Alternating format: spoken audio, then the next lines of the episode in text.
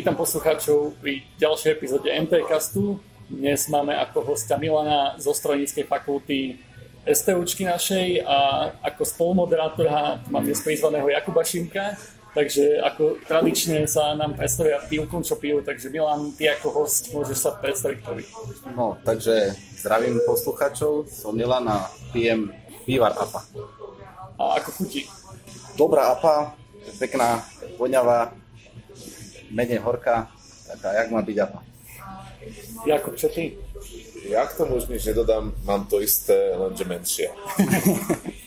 OK, uh, to na úvod a poďme teda rovno k veci. Uh, už sme mali v NTCaste hostia zo stavebnej, mali sme hostia z Fitky a keďže chceme pôsobiť tak celofak- celouniverzitne medzifakultne, tak teraz máme prvýkrát človeka zo strojariny, ktorý je tiež našim členom. Milan, si prvý človek v podstate možno s ktorým sa, ktorého aj poznal zo strojariny, s ktorým som sa nejak o tom viac bavil, takže neviem o tom veľa a ber teda aj mňa ako typického poslucháča, možno ti budem dávať aj také otázky. Ja budem veľmi rád. Čiže začal by som možno úplne teda tak ako vždy, uh, chodil si na nejakú strednú školu asi, či Áno, akú áno. strednú školu si mal? Ja vlastne pochádzam z Dlhovca, to je vlastne medzi, medzi Trnavou a Nitrou a tam som chodil na strednú školu, tak zameranie, že, že technické liceum sa to volalo, čo bol vlastne taký, taká docela dobrá syntéza niečoho medzi priemyselnou školou a gymnáziom. Čiže som mal 4 roky matematiky, 4 roky fyziky a mal, som technické kreslenie a strojárske technológie a podobné veci. A potom, keď som sa rozhodoval tam na vysokú školu, tak lákalo viacero, viacero vecí. Premýšľal som dosť nad, fejkou, aj, aj nad, nad strojarinou. Nakoniec vyhrala strojarina, som išiel na, strojnickú fakultu STU. No a vlastne tam som vyštudoval na bakalárskom stupni aplikovanú mechaniku a mechatroniku a na inžinierskom stupni aplikovanú mechaniku a potom som sa rozhodol, že pôjdem na doktorantské štúdium a tu som išiel študovať dopravné stroje a zariadenia a vlastne tento rok končím. Práve som dopísal dizertačnú prácu, ktorá je teraz v tlači a viaže sa o mesiac už budem možno pičidy, jak sa hovorí. Tak tomu sa určite dostaneme, ale poďme teda od začiatku. Uh, prečo si si nakoniec vybral tú strojarinu? Čo ťa na tom lákalo, keď si mal teda aj iné, iné možnosti alebo iné úvahy? To sa ťažko vysvetľuje, prečo práve strojárinu. Ono to v tej chvíli tak nejak dozrelo a povedal som si, že chcem mať viac, viac taký kontakt s tým železom a proste rozhodol som sa tak, tak a nelutujem. No, Tak to bakalárske štúdium, teda, čo bolo, čo bolo jeho zameraním? Akože, čo, čo si od toho očakával, že sa tam naučíš? Ja by som možno povedal k štúdiu ako takému, aby, aby som možno uvedol trošku tú problematiku, že strojníctvo, lebo máme na, vlastne v našej univerzite aj fakultu, ktorá sa volá, že materiálovo-technologická fakulta.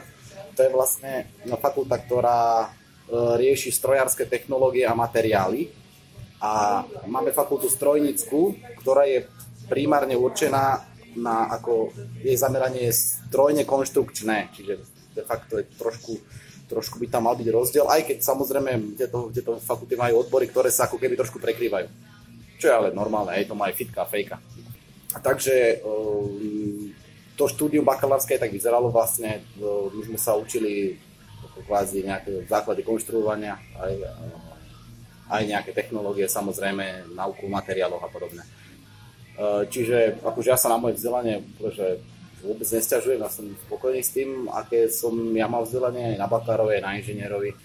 A prakticky ten bakalár spočíval v tom, že akože podľa mňa na tom bakalárovi sa o tých, o tých e, odboroch ani moc nedá hovoriť, lebo predsa len je to také, že u nás aspoň, že človek sa dva, dva roky alebo dva pol roka učí prakticky uh, rovnakú látku a až posledný semester má, alebo ja neviem, dva semestre má pár predmetov iných, že, že akože to je, je, je to formálne tak spravené, že človek vyštuduje nejaký odbor na bakalárovi, ale de facto to iba de jure, že ho vyštuduje, ale de facto je strojar, hej.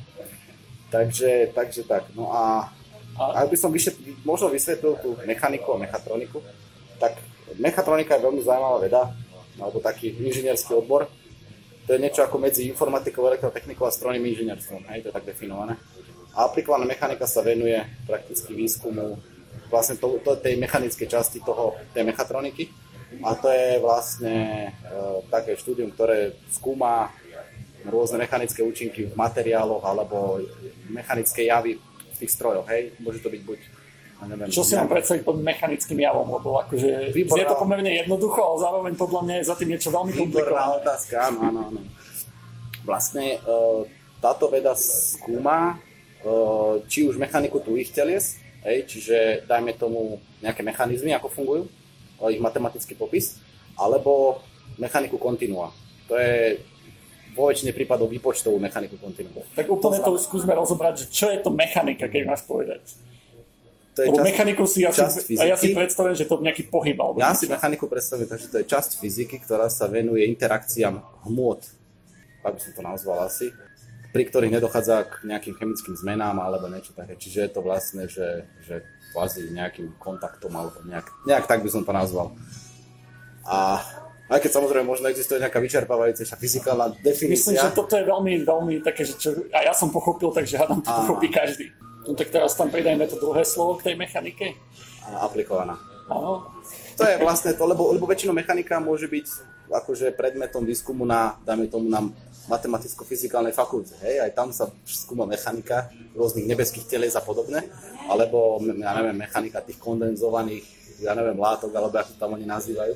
Počkaj, ale mechanika nebeských telies, že nebeské telesa väčšinou nie sú v kontakte, asi vralo, že tie telesa... Nie, nie, nie, sú v teles, nie, nie sú v kontakte, ale um, sú pod vplyvom pola. Aha, čiže nemusí to byť akože fyzický nemusí to kontakt? byť fyzický kontakt. Napríklad byť... ja som riešil na dizertačke aj, aj, aj veľa, veľa rôznych, že pole, látka, interakcia. Ej, elektromagnetické pole vyvoláva normálne vo ferromagnetiku vlastne ako mecha, mechanické účinky. Dokážeš aj roztrhnúť napríklad, dokonca existujú aj, aj, aj ma, magnetické technológie, ktorými normálne, že obrábaš, alebo te, nie obrábaš, to je, ale, ale tvárniš, tvárniš normálne, že, že sa proste ohýbajú plechy magnetmi a tak, pri výrobe nejakých, nejakých strojov. No, takže tá aplikovaná časť je teda že to je pre, pre povedal by som, že pre potreby praxe, hej, že nie je to, nie je to teoretický výskum, ale je to proste praktický výskum pre potreby strojárstva tomto prípade, lebo je, že existuje aplikovaná mechanika na stavebnej. Okay, a to, to, aj na feke. To som teda už na bakalárskom, teda spomenul si, že iba takú koncu, ale asi to bolo završené nejakou bakalárku a tá bola nejak špecializovaná v tomto odbore, alebo ako to funguje no, na strojárine? Ako v princípe, no, na sú na bakalárskom stupni nejak akési som povedal, ako bakalárske práce riešené nejaké inžinierské problémy, ktoré sa napríklad v praxi bežne riešia, ale vlastne úlohou bakalára je vyriešiť nejakú praktickú úlohu. Ja konkrétne som riešil Uh, napäťovú deformačnú analýzu rámu vibračného dopravníka. To ako každý názov bakalárky vôbec ja, nič nehovorí. Ja jasne, vysvetlím. V mechanike sú dva veľmi dôležité pojmy, že, že deformácia a napätie. Keď zdeformuješ nejaké teleso, vložíš do neho mechanické napätie. Ak to napätie pre, prekročí nejakú hranicu, tak dojde k porušeniu materiálu, čiže sa zlomí, ohne, niečo, čo nechceš. Zväčša. Hej. A práve ja som riešil taký, že rám vibračného dopravníka. Vibračný dopravník to je také zaujímavé zariadenie, ktoré vlastne vibráciami presúva nejaký granulovaný alebo práškový materiál. A ono, ono vlastne, ten dopravník dosť tak akože, tým, že vibruje, tak vnáša dosť veľké dynamické zaťaženie na ten rám a proste oni zvyknú praskať a podobne, tak ja som to analyzoval z hľadiska dynamiky, či ten rám vydrží alebo nevydrží. Kde sa také zariadenia používajú? Potravinárstvo. Potravinárstvo ale aj v, aj v iných, aj v, dáme tomu nejakých stavebných, uh, ako v priemysle stavebných materiálov a takéto, aj tam sa to dá. Ale väčšinou pre potravinárstvo. Dobre, a ty si teda skúmal zaťaženie toho, toho ránu na tom nejakom dopravníku? To si ako robil, že proste manuálne si to v labaku zapínal, alebo si robil nie, simulácie? Výborná otázka, ktorú by ma nenapadlo ani vôbec spomínať. Áno, nechcel som byť do tejto hodky, ale dobre. Existuje taká metóda, volá sa že metóda konečných prvkov. Je to de facto matematická metóda diskretizačná, ktorá vlastne kontinuum, hej, to je ako keby mno, nejaká by som to povedal, matematicky nechcem hovoriť, že... Tomu hovoríme spojitý priestor. Presne tak, dobre. Je to nejaké spojité teleso, hej, to máš nejaký ten predmet, ktorý analýzuje, že nejaké spojité teleso, ktoré môžeš deliť ako keby virtuálne do nekonečna nikdy nedojdeš na najmenšiu čiastočku. A vlastne e, problém je, že, že tieto problémy pružnosti a pevnosti sú väčšinou to sú, z matematického hľadiska sú to parciálne diferenciálne rovnice a uh, tie sa nedajú riešiť, oni nemajú žiadne všeobecné riešenie, a, ale, ale je, je možno spraviť, že, že rozsekáš ich na také malé tehličky, tú, tú, tú nejakú súčiastku alebo ten stroj, ktorý analizuješ a na tie tehličky ty vieš ako keby uh, nájsť riešenie tej, tej rovnice. A, a vlastne vieš, že na, na, na hraniciach toho prvku je napríklad rovnaké napätie alebo rovnaká deformácia Čiže tam, keď na, navezbíš na seba tie, tie okrajové podmienky tých, tých, tých diferenciálnych rovníc, tak vieš nájsť docela pekné riešenie toho problému, veľmi, na začiatku veľmi zložitého, pre, a, a zjednodušiť si ho tak, aby si ho vedel vyriešiť. Čiže de facto tá, tá metóda spočíva v tom, že ty rozsekáš nejakú súčiastku na také malé tehličky a potom analizuješ to dokopy. A tu robí, robí sa to výpočtovo. To by som ako pre prípadných stredoškolákov, e, čo to počúvajú, mne to veľmi pripomína v podstate numerické integrovanie. Je to, je, je, vlastne to je celá numerická matematika. Ale tak zjednodušené povedané, že si počítal matematické rovnice svojej bakalárky. Ja som ich nepočítal, ja som, ja som, ja som nadstavoval ten výpočet a počítal to za mňa ANSYS, ale áno, to je taký program. Čo je ANSYS? ANSYS je program na výpočet ale respektíve to je program, ktorý, ktorý využíva túto metódu konečných prvkov na riešenie rôznych multifyzikálnych problémov. Asi je to aj výpočtovo náročné, nie? Takéto... Áno, je, veľmi. Ako, takéto bakalárske práce a tak tiež sú až nie až také náročné, ale keď sa rieši výskum, napríklad na úrovni fakulty, v tejto oblasti, tak niekedy je to veľmi náročné, niekedy to napríklad ani sa nedá nájsť riešenie, hej? lebo to je vlastne, a, no, nebudem to rozoberať, ale, ale niekedy je to také, že výpočet trvá, dajme tomu, týždeň, dva, na, na super počítači, hej, a ak vôbec proste. A môže sa stať, že vlastne dojde, že síce riešenie skonverguje, hej, že nájdeme riešenie, ale nemusí byť správne, hej, lebo ale to, je, to sú už také zákutia, tohoto sa nechcem rozprávať. No, sorry, sorry. Predpokladám, že, že aj závisí od toho, akú presnosť Áno, presne, presne to som myslel. A existuje, akože o tomto, ja som sa dosť venoval numerickej matematike v týchto inžinierských výpočtoch a to by sa mohli rozprávať na samostatný podcast, ale to asi myslím, že by sme všetkých unudili k smrti a znovu ale, ale áno, áno. Uh, niekedy sa môže stať, že tie a tie rovnice, ktoré riešite, tak že, že, že výpočtovo tuhé, ako, že to je že matematická alebo fyzikálna tuhosť a môže sa stať, že riešenie, ktoré nájdete, nemusí byť správne nemusí byť správne, môže to byť proste nejaká blbosť, čiže aj, aj dlhý výpočet, ktorý je strašne komplikovaný vo svojej podstate na konci nemusí byť správny. Ale, ale to sú extrémne prípady, väčšinou to, väčšinou to funguje spolahlivo. A teda, čo malo byť výstupom tej tvojej bakalárky a čo, čo si nakoniec, čo musí došiel? Výstupom bakalárky bolo identifikovať koncentrátory napätia, čiže, a, čiže v ktorých častiach konštrukcie, dajme tomu, je nejaké vysoké napätie a či tá konštrukcia splňa požiadavky na tú pevnosť alebo nesplňa, že či to praskne alebo to nepraskne. Znamená to, že, že nejaké slabé miesta si hľadá? Áno, áno, kvázi tak. To je vlastne ve, väčšinou uh, takou náplňou práce aplikovaná mechanika. Nájsť nejaké slabé miesta v stroji, odstraniť ich a ten stroj buď optimalizovať, akože už úplne to, že globálne optimalizovať, alebo nájsť nejaké proste miestne. Mi to, ma napadlo, tak, taký ten známy prípad, nebudem ho celý spomínať, ale e, keď si dáte, že druhá svetová vojna, lietadla a akože tie, čo sa vrácali, proste, že potom sa snažili vylepšiť tie nové lietadla, že zapchávať jednoducho tie časti, čo boli najviac zničené na tie lietadlách, čo sa vrátili. Že toto, keď si dáte do Google, nájdete presne, čo myslím, ale doviedlo ma to k tomu, že, že či tá aplikovaná mechanika sa venuje aj nejakej rekonštrukcii, že už stroj, čo sa dajme tomu zlomil, pokazil, že zistenie, čo sa stalo. Áno, akože e, čas, aspoň my sme mali počas štúdia, na, ale to bolo už počas inžinierského štúdia, e, sme mali v rámci jedného predmetu aj tzv. fraktografiu, to je veda o lomoch. Čiže na, na základe nejakého zlomeného hriadela napríklad, alebo nejaké zlomenej súčiastky, sa vlastne snaží, snaží ten strojár identifikovať, že prečo sa to zlomilo. Či sa to zlomilo plasticky, to znamená, že je ten stroj zle navrhnutý, že ako keby sa odtrhol, že, proste, že Herkules, keď chytí tú tyč a roztrhne ju v rukách, to je, to je zlý scenár. Potom akože, tie kvázi lepšie scenáre, to znamená, že ten strojár nespravil až takú chybu je unavovilom, proste ten materiál sa unaví nejako a potom zlomí alebo krechtilom, hej, to môže byť neviem, zľavo alebo materiálu, napríklad pre dané podmienky a podobne. to napríklad údajne, aj, aj Titanic vlastne sa zlomil krehkým lomom údajne, to ale neviem, ťažko, ťažko už teraz hodnotiť. To je vlastne, jak, jak sklo, keď padne na zem, že aj, aj, aj ocel sa za určitých podmienok, alebo liatina sa môže správať ako to sklo. Že, ja neviem, keď je v ľadovej vode nejaký, nejaká liatina, tak proste stačí do toho kladivu, má obrovský kus, sa proste rozbíja sklo. OK, to možno uzavrieme to bakalárske. Potom teda si išiel na inžinierské. Máte tam nejaký výber nejakých odborov, alebo ako to je nastavené? My máme veľa odborov, ja som práve, akože, možno by som to mal uviezť, uviezť na správnu vieru, aby to bolo akože od začiatku už správne.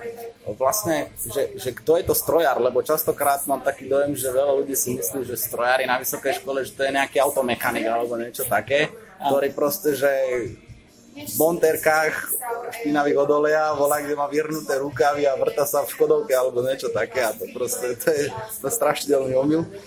Um, lebo uh, prakticky, eh, napríklad moja pracovná náplň spočíva takmer výlučne z programovania, alebo proste, že niečo podobné. Takže aj, aj keď samozrejme záleží od odboru. Čiže vlastne strojári sa venujú rôznym veciam, uh, od návrhu rôznych, už som povedal, výrobných procesov, ako, ktoré popisujú nejak, že jak vyrobiť stroj alebo nejaké technologické postupy. To sú tí technológovia a materiáloví inžinieri, ktorí hovoria, že ako a z čoho má byť vyrobený nejaký stroj. Potom tí konštruktéry, pod nich de facto sa môžu za, za, zaratávať aj mechanici. Hej. To sú tí, ktorí hovoria, že aký stroj má byť vyrobený. Hej. To je proste ľudia, ktorí kreslia tie výkresy tých strojov a hovoria, že proste, tu má byť taký počet zubov na, to, na tom ozubenom kolese a taký má mať ja neviem, proste priemer ten hriadel a podobne. To sú tí ľudia, ktorí navrhnú ten stroj a potom sú ľudia, ktorí tie stroje skladajú dokopy, vytvárajú z toho rôzne procesy a, a linky výrobné a neviem, nejaké, a, a projektujú celé nejaké re, reťazce tých strojov a podobne. A to sú nejakí projektanti, uh, automatizéri, dajme tomu, a neviem, procesní inžinieri a tak ďalej. Ty si čo z toho zvolil na inžinierskom? No ja som mechanik a to, to väčšinou my, my robíme v konštrukčných tímoch pre, s konštruktérmi. Takže my analizujeme nejaké konkrétne časti nejakých časti strojov. Čom sa líšilo inžinierské štúdium od toho bakalárskeho? Už sme mali viac, veľmi, veľmi špecifikované predmety na tú aplikovanú mechaniku. A akože, ja by som to ešte možno popísal, že tá mechanika to sa mi, to sa mi veľmi páčilo v tom, že to bolo také, také ja som taký zastanca tej Feynmanovskej teórie, že proste, že, že rovnaké rovnice majú rovnaké riešenie. A sme sa venovali veľmi riešeniu, som to povedal, takých problémov fyziky, ktoré boli často dosť takého multifyzikálneho charakteru. A my sme to aplikovali v tom strojníctve.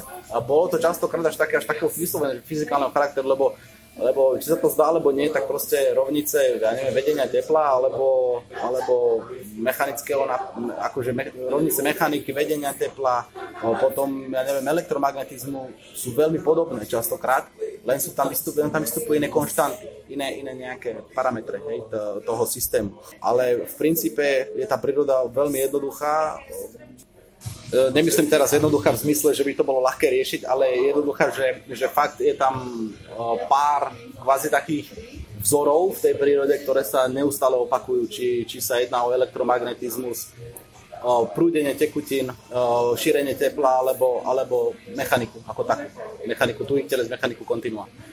A vlastne my sme, toto, my sme mali dosť také, že aj také multifyzikálne uh, problémy uh, sme riešili počas štúdia a to sa mi docela páčilo, že, že vlastne, lebo to je väčšinou aj naplňou aplikované mechanike riešiť takéto problémy, uh, lebo častokrát napríklad aj šírenie tepla je seriózny strojársky problém, ktorý dokáže aj vnášať namáhanie.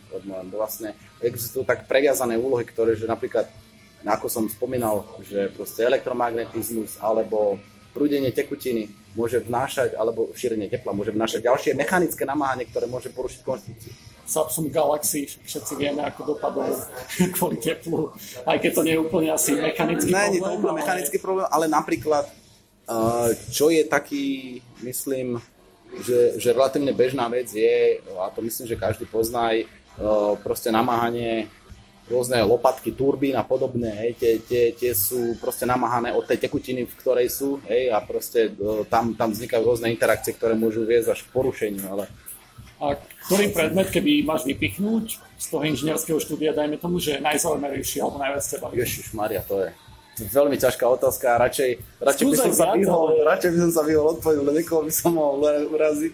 Ale nie, ja, ja som mal vždycky blízko k mechanizmom, teórii mechanizmov, tak mne sa veľmi páčili predmety týkajúce sa tejto problematiky, čiže mechanika viazaných mechanických sústav u nás to bola, alebo aj teória mechanizmov.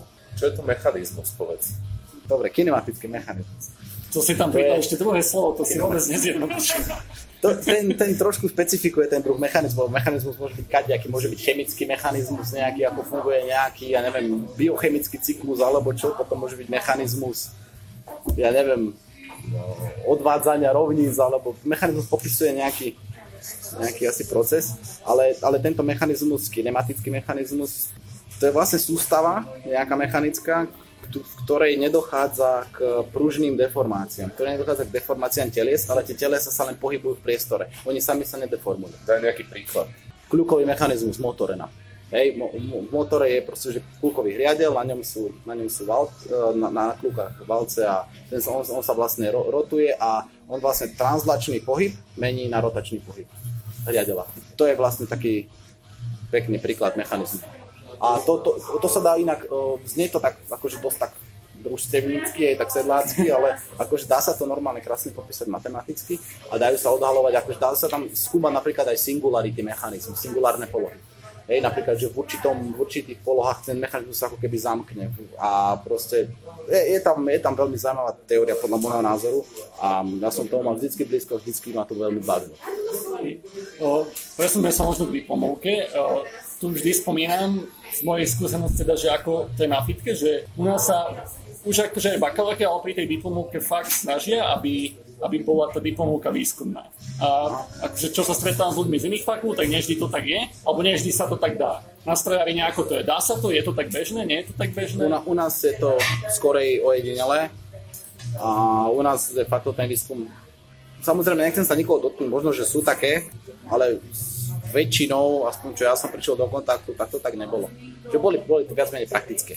U nás, u nás sa skôr na toto dáva dôraz. Možno to je aj tým, že u nás spraviť nejaký strojársky výskum pri našich finančných a technických podmienkach je veľmi náročné.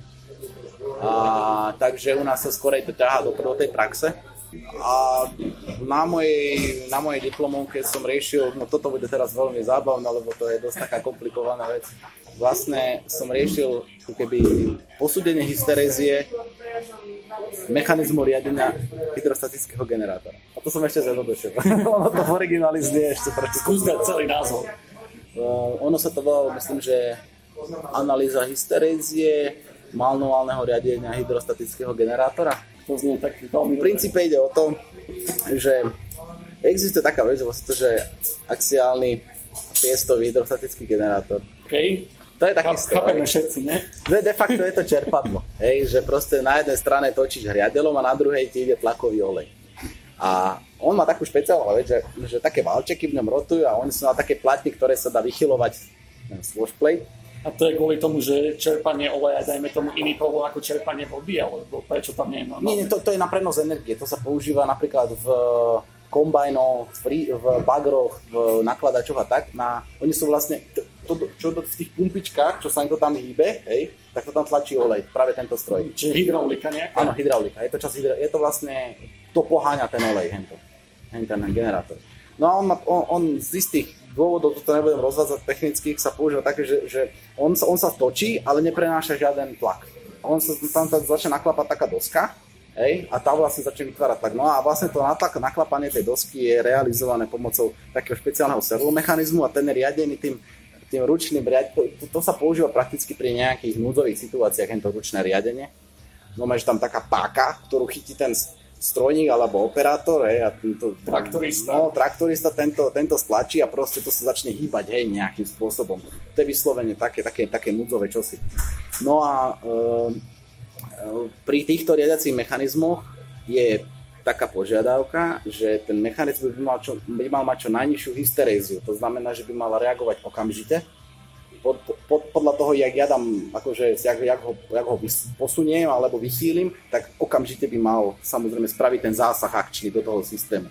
No a e, tá hysterézia spôsobuje to, ktorá je spôsobená táto hysterézia trením a rôznymi stratami, e, pasívnymi odpormi a podobne, že, že, že, že tá reakcia není okamžitá a že je tam určitý ako keby taký, taký fázový posun a to není dobré. No a ja som vlastne analyzoval z toho mechanického hľadiska, že, že čo má aký vplyv na túto, na túto hysteréziu. Dúfam, že to je aspoň trošku pochopiteľné. Že aspoň trošku, hej, Spomenul, neviem prečo, na svoju mikrovlnku, kde je taký ten nob, čudlík, hej, taký no. ten čudlík a ten počase hej, už prestáva byť e, presný, že keď si chcem nastaviť 30 sekúnd, hej, tak v skutočnosti musím otočiť asi na 45, lebo viem, že proste... Hej, to je niečo podobné. také rozegané. Áno, áno. Ty si to vieš že aspoň nejako predstaviť? Ja som si stále si neviem akože predstaviť, že, že, čo teda si, si presne nejak analyzoval. Ja ti skúsim povedať, takže predstav si, že ideš v aute a teraz zatočíš volantom, ale to auto ide stále rovno. Áno. A až po nejakých dvoch sekundách ti zatočí napríklad. Ale, tak ale... ono to je dosť problém, hej? Akože toto som pochopil, že, že čo, čo na tom, že, že čo, čo si tam analýzoval, že čo spôsobuje ten problém, alebo Áno, čo, vyriešiť, čo spôsobuje, alebo... ako ho vyriešiť. Čo spôsobuje, ako vyriešiť. Vlastne... A na to, vlastne- na to sú asi nejaké známe veci, či, lebo to si tak výskumne, že keď si zistil, čo to spôsobuje, to znie celkom výskumne. Ja si že nerobíte tak, výskum. Tak toto ne, nebol nejaký extra výskum. Ja som to robil vlastne v spolupráci s Danfosom, to je taká firma Považskej Bystrici, tak pre mňa je výskum asi čosi iné možno ako pre vás, hej, že ale, ale hej, je, je, to, je, je, je to vo svojej podstate aplikačný výskum, možno by som to tak pritiahol za vlasy, ale zase nebolo to nejaká strašné mega že závažná vec, ja som chcel riešiť proste praktický problém a toto mi ponúkli z tej firmy, tak som bol rád, lebo bolo to vlastne trochu praktické a bolo to vlastne trochu zaujímavé. A, takže áno, no, riešili sme to, aj, aj vlastne, myslím, aj som tú, tú prácu odovzdal normálne do tej firmy, tam ju majú a myslím, že aj na základe toho niečo tam skúmali, ale neviem akože, čo sa s tým ďalej To si opäť teda analyzoval nejako simulovanie, alebo si aj ano, fyzicky ano. mal ten... Ja, mal som nejaké výsledky experimentov, ale to som len, to som na, podľa toho som len robil tzv. identifikáciu parametrov, ale to asi nebudem rozvádzať. A keď teda analýzuješ tieto veci, že ty tam máš už nejako predtým namodelované, dajme tomu tie časti toho stroja, alebo je to čisto matematika? Áno, je to, je, to, je to namodelované a za tým modelom je matematika. Ale už teraz, už teraz to má také docela akože užívateľské rozhranie, väčšinou docela príjemné, že normálne ten stroj tam vidíš pred sebou hej, a medzi nimi definuješ nejaké, nejaké väzby a vlastnosti nejakých uh, interakcií medzi tým, takže, takže akože ten stroj vidíš, ale za tým a pri tej simulácii je normálne akože pomerne solidná matematika. No, není to generátor náhodných čísel, zväčša.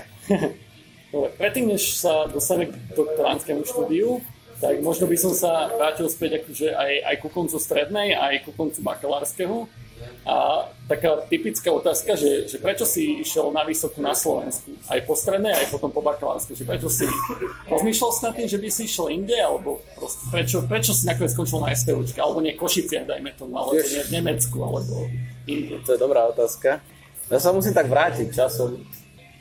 V princípe ja som vždy chcel ísť na STUčku. Neviem prečo. Lebo ja som tak, že vlastne môj otec študoval, vtedy to bola ešte Slovenská vysoká škola technická, môj najstarší brat, môj stredný brat, študoval všetci na STUčke, aj keď toho najstaršieho toho vyliali, tak to nedoštudoval. Ale jo, je bude dobre tá, tam, kde je, on je taký praktik docela, takže to je v pohode. Ale akože môj stredný brat ten vyštudoval vlastne fakultu chemicko-potravinárskú. A ja rodinná som... tradícia? Áno, je taká rodinná tradícia. Ja som vždy chcel ísť na STUčku, takže ja som na tým nikdy ani tak to ma ani tieto pohnutky som nemal, že do zahraničia. Ja som mal vždy STUčku za pomerne kvalitnú školu a nemal som potrebu ísť do zahraničia. Aj späť, keď sa na to pozera stále? Áno, áno. Že v princípe, ja aj keď, aj keď som bol v Nemecku, tak Proste ja som si neprišiel, že som z nejakej zlej školy. My, my, len, my len vôbec nemáme peniaze, ale strašné, že nemáme peniaze. Ale, ale čo sa týka nejakej expertízy, tak my máme dobrých ľudí, si mi trúfam povedať. Tak k tomu sa ešte vrátime, ale tak skúsme ešte dokončiť e, to štúdium tým doktoránským a môžeme to potom uzavrieť takouto všeobecnejšou tému. A rozhodol si sa teda po skončení inžinierského ísť na doktoránske. Tam si na, tom, na tým nejak dlho uvažoval, že či ísť do praxe? Áno, to som, to som dlho uvažoval. Nad doktorátom som dosť dlho uvažoval. Ja som dokonca chcel ísť aj preč do Slovenska na niekde, že som tak myslel, že lebo práve kvôli tomu problému s tými peniazmi uh, som akože mal taký dojem, že možno by bolo dobre ísť aj skúsiť niečo iné. Kvôli tomu, že predsa len na Slovensku je to trošku, a hlavne, hlavne v týchto takých tých finančne náročných odvetviach ísť na doktorát je docela docela taký masaker, hej to proste človek, to fakt, a teraz to je povedať ešte o mnoho fundované, že sa robí všetko na kolene a je to proste, človek si robí laboranta, montéra, všetko, úplne od, od A do Z sám, všetko. A proste prídeš do Nemecka alebo do Rakúska a tam proste chceš vyriešiť problém, tak si na to kúpiš zariadenie. A proste u nás si musíš to zariadenie nakresliť, vypočítať celé a zostrojiť sám ešte a zozvárať si to. Nie je to v istom smere výhoda, že potom tí naši ľudia sú mnou šikovnejší? Áno, sú, ale nie, nie sú schopní robiť svetovú vedu. Čes výnimkám, samozrejme, hej, ale, ale zväčša v priemere to proste, akože je dobre, lebo vieš robiť všetko, ale, ale, ale proste, ja neviem, ťažko sa konkuruje niekomu, kto proste to zariadenie kúpi a miesto ja neviem, toho, že 5 rokov si ho skladá, tak proste 5 rokov na ne robí výskum. Takže je to trošku také... A čo ťa nakoniec zlomilo, že si išiel na doktoránske? Docela atraktívna téma. Akože dostal, sme dostali takú docela fakt zaujímavú tému. Tak to, to ma to nejak proste ma donútilo zostať. Tak to som zostal. Čo to Inak, bolo teda? No vlastne je to taká zaujímavá vec, e, že my sme vlastne, vlastne nastupoval na doktorát, alebo keď som si podával prihlášku na doktorát, tak som mal, sme mali aj s kolegom jedným, a sme, začali, sme mali zriešiť, že, že zotrvačníkové akumulátory, to je taká docela zaujímavá vec. To je de facto baterka, ktorá uchováva energiu v kinetickej forme, hej, čiže tam nejaká rotujúca hmota, ktorá pláva v magnetickom poli a, a rotuje obrovskou rýchlosťou a tá sa dá využívať ako docela, docela dobrá baterka, ktorá má docela dobrý výkon a docela dobrú energiu. A to je existujúca technológia, alebo niečo, Áno, sa existuje, je to existujúca technológia, má, ale, ale má viacero ja by som povedal, takých stupňov voľnosti, ako v prípade aj napríklad chemických batérií, alebo ja neviem, kondenzátorov, alebo niečo podobné. Čiže dá sa tam viacej to presne ako nadstaviť na tú, na tú aplikáciu, ktorú chceme robiť. Čiže venoval si sa, keď to zjednodušene povedané, že, že skúmal si alebo vylepšoval si nejakú baterku v podstate, hej? Áno, um, ostali sa tam také isté veci, že, že vlastne nebol, nebol som prijatý z kapacitných dôvodov, lebo vlastne bo my, my máme dosť problém s, dosť problém s množstvom doktorantov. My máme dosť, dosť malé, malé množstvo doktorantov, ktoré sa príjmajú. A nejak z taktických dôvodov ma môj vedúci dal vlastne proste to je, to je komplikované, ale v prvom kole ma nezobrali, tak ma zobrali na iný odbor. Ale kde som, mohol sa, kde som sa mohol venovať tomuto štúdiu, akurát už v aplikácii, takže som sa venoval akumulácii energii pri, pre mobilné pracovné stroje, čiže pre, pre tie rýpadla. Ja som vlastne študoval také dosť netradičné hybridné pohony a vplyv toho akumulátora energie na, ten, na výkon toho, toho pohonu. No a tam som, tam som napríklad riešil superkondenzátory a tieto zotrvačníky a modeloval som matematicky taký hybridný pohon. A dopísal si teda tú dizertačku pre nedávno, kedy si ho dopísal? Kedy si dal do tlače? Minulý, no pred dvoma týždňami som ho dopísal. Celkom čerstvo, ale tak ano. vieš, asi si ešte pamätáš, že k čomu si teda dospel a k čomu si teda dospel. Výborná otázka. To, to, to treba, treba vypichnúť niečo také, také zaujímavé a ne, ne, nechcem tu unúdiť všetkých k smrti. Tak napríklad vypočítal som, že taký superkondenzátorový akumulátor, keď je dobre navrhnutý, tak aj keď, aj, keď, aj keď ten môj systém nebol úplne optimalizovaný, čo sa týka niektorých elektrických strojov, takže ešte by, by sa pár, pár percent dalo na to získať, ale napríklad ten systém so superkondenzátorovým akumulátorom dokázal ušetriť 15% paliva v môjom prípade. Oproti systému bez akumulátora, hej, ten akumulátor tam fakt veľa robí. Takže ja si myslím, že to je zaujímavá vec, hej, že, že proste tak, také rýpadlo, teda ten bager, má obrovskú spotrebu paliva a tých 15% to vie spraviť, že fakt obrovské, obrovské uh, šetrenie nákladov to vie spraviť. Takže asi toľko výsledku. Ďalej by som to nerad rozpýtval, lebo to by sme, by sme všetky zničili. Takže to... Jasné, ale nemusíme teda general, ale to znamená, že vlastne to má praktické aplikácie, dokáže to hneď šetriť peniaze, čiže Áno, áno. Čiže, ono... akože, dobre, toto ma navádza k tomu, že mal by si asi to dať patentovať, alebo ja to, to, to nie, pozor, pozor. Ono, tie, tie hybridné pohony existujú, akurát, akurát oni väčšinou majú o, taký problém s, s tými akumulátormi, že napríklad tie superkondenzátory tie majú problém so, so starnutím a o, práve ja som, ja som tam toho chcel vniesť takú iskru tých zotrvačníkových akumulátorov, lebo s tým som zatiaľ nevidel nejaké väčšie štúdie alebo väčší výskum, že by, že by to niekto počítal v takýchto aplikáciách. Aj keď existuje jedna, jedna firma, ktorá experimentálne skúma také čosi, ale tí majú trošku iný setup ako ja. To je trošku niečo iné. Ale, ale akože niečo s mojim vedúcim aj vymýšľame, že by sme niečo možno z toho nejak takto chránili a uvidíme. Aby z toho niekto mal aj niečo iné, akože okrem nás. Uh, doktorandskému štúdiu patrí aj uh, možno trošku učenia alebo možno nejaké vedenie projektov, že toto tiež máte na strojovi, nemal ano, si nejaké? Áno, áno. Uh, u, nás, u nás myslím, že každý doktorant dokonca musí učiť. Sú nejaké možno výnimky, ale tam to je suplované niečím iným, ale ja som učil. Uh, normálne, dokonca ešte aj po anglicky som učil. Uh, máme teraz tak, taký nový fenomén indických študentov, tak, tak učil som indických študentov. Sú šikovní? Prav, pravdu? alebo, alebo milosrdnosť. No, povedzme to tak, že na úroveň slovenských študentov je lepšia ako na úroveň indického študenta. A tak nemôžeš povedať, že priemerná, lebo tak mal si zo pár, hej, ťažko možno posúdiť. Tak dobre, ale priemer zo 40 zase není taký rozdiel, jak priemer, ja neviem, proste hej, to, hej, už, už je rozdiel, že proste pri tých malých súboroch, ale už takéto súbory radovo v desiatkách, tak tam už, tam už sa dá hovoriť o priemere, si myslím. A bavilo ťa učenie? Áno, mňa baví celé učenie. Tak to je možno tá, tá celá tvoja e, cesta nejako v skratke. Chceli sme spomenúť teda, že čo všetko sa dá na tej strojníckej fakulte študovať. Nemám tu papier, takže dúfam, že na niekoho nezabudnem.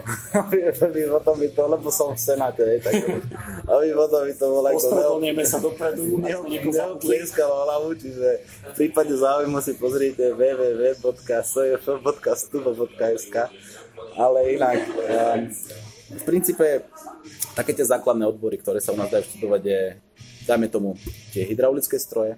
Vlastne to už je teraz časť energetiky, čiže musím povedať, že je to energetické stroje a zariadenia. Hej.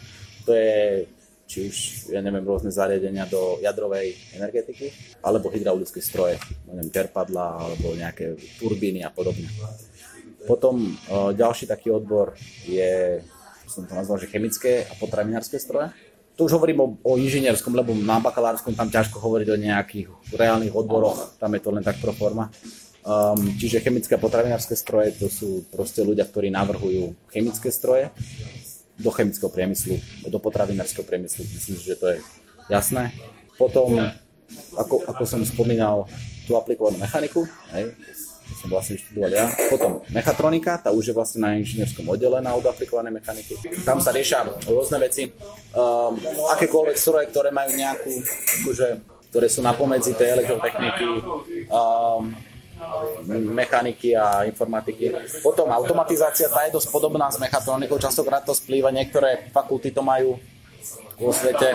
To majú aj ako spojené, že mechatronika, automatizácia a u nás je to oddelené, takže automatizéri, tí sa viac menej venujú tým priemyselným aplikáciám, Ehm, čiže automatizácie rôznych strojov a procesov. Ehm, ešte, ešte jeden odbor, že, že technológie a potom materiály, hej, a takže ešte u nás sa dajú studovať aj, aj, aj strojárske technológie a materiály, takže, takže toto je tiež, sa môže človek naučiť, že z čoho sa vyrábajú stroje a ako sa vyrábajú. A potom a ďalší odbor je automobily a mobilné pracovné stroje, to sú vlastne uh, ľudia, ktorí, ktorí skúmajú alebo ktorí navrhujú automobily, ich časti, motory napríklad, alebo, alebo dajme tomu tie mobilné pracovné stroje, to je, ja neviem, rýpadlo, teda po slovensky bager, alebo, alebo nakladače, buldozéry a podobné veci. A, a, takže a potom ešte, ešte máme také, že myslím, že nejakú metrológiu alebo niečo na ten spôsob, hej, že, že o, taká tá, ja by som to povedal, že manažment kvality, alebo niečo také. To je, to je inak dneska také populárne v tých priemyselných podnikoch. A ešte, ešte máme takých, že také, ta, také rôzne, že také ekologické alebo ako to nazvať, takého, to, má, máme takých, neviem, jak sa to presne volá, takže... A niečo s ekológiou.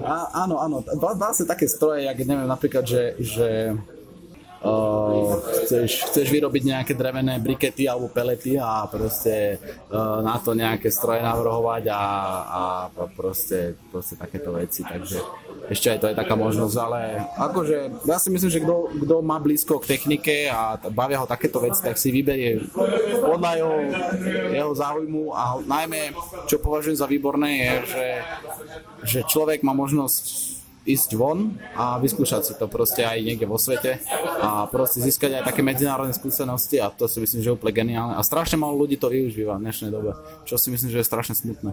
Ale, ale je, aj pravda, že častokrát je aj problém vlastne na strany univerzity, respektíve fakulty, že poznám ľudí, ktorí proste išli na Erasmus a museli kvôli tomu opakovať ročník. A boli to šikovní ľudia, ktorí tam nešli, že proste, že zabávať sa alebo robiť party a podobne, ale no, proste nechám to na, na úsudok každého človeka, kto to počúva, že proste niekedy aj takéto problémy človek má není to zrovna si myslím, že pekné.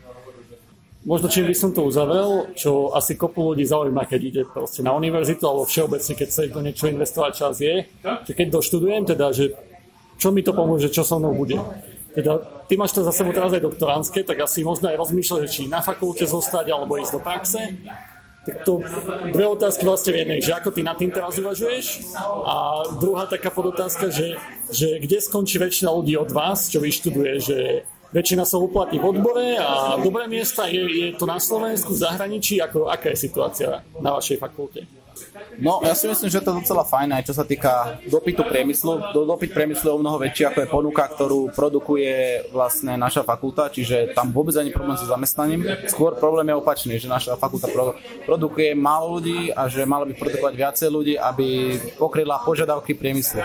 Problém je ale, že ľudí je nedostatok, že ľudia proste nemajú záujem študovať.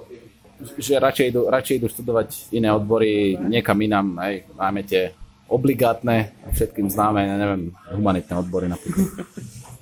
Ako čo sa týka aj zahraničia, tak ja mám aj veľa, veľa, veľa spolužiakov, ktorí proste išli na doktora do zahraničia napríklad, alebo proste teraz pracujú v zahraničí, takže akože tam, tam v tom není problém. Problém, akože, že, že, že všetko je na, na jednotlivcovi, hej, že keď človek, keď človek chce, maká na sebe a proste chce sa niečo naučiť, tak sa niečo naučí a môže proste uvoľniť svoj potenciál, hej, tam, sa, tam sa proste medzi nekladú nikomu čo teda ty? Ja už som sa usadil na Slovensku, takže ja už som sa usadil na Slovensku, takže ja už tu vlastne fungujem a si tu hľadám prácu.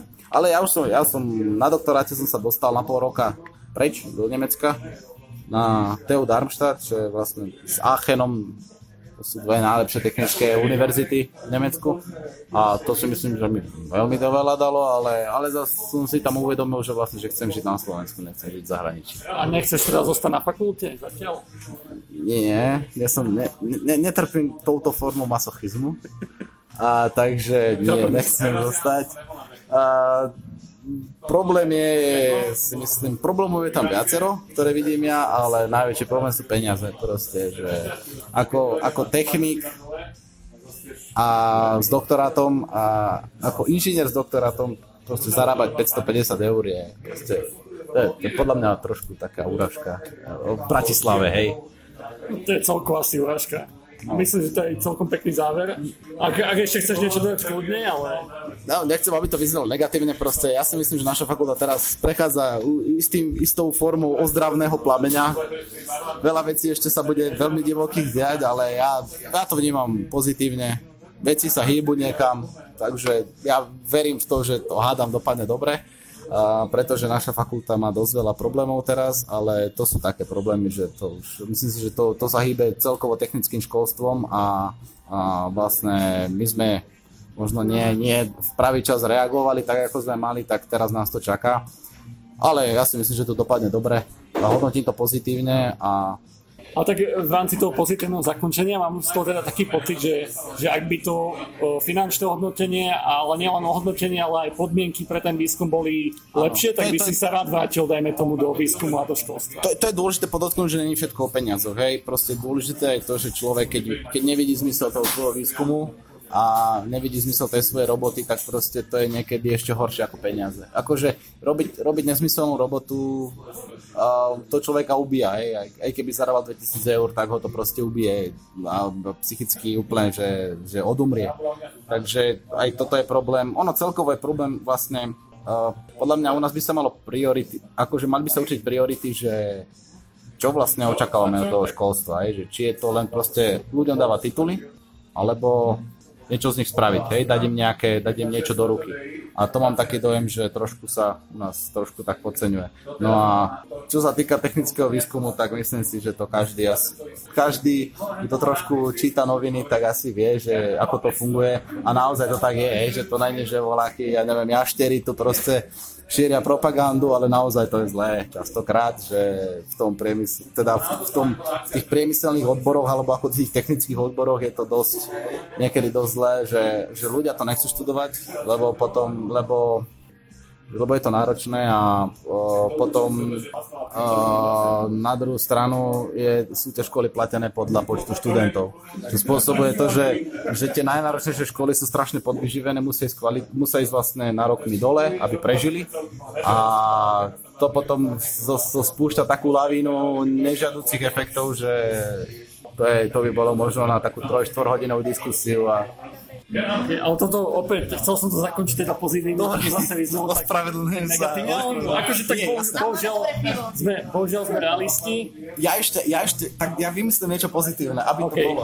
A ja si myslím, že človek, čo študuje techniku na Slovensku, má, postaran, má, má, má postarané o zaujímavú a dobre platenú robotu. Ja si myslím, že to si myslím, že primárna motivácia a, a, a vyštudovať školu ktorá mi je na nič, je zbytočné. Ale vyštudovať školu, po ktorej sa o mňa pobijú, tak to si myslím, že je docela dobrá motivácia. A to by si mal každý človek pri výbere vysokej školy zvážiť, že či chce patriť do kategórie 1 alebo 2, hej? Alebo 3. Ďakujem ti za rozhovor. Ďakujem aj ja.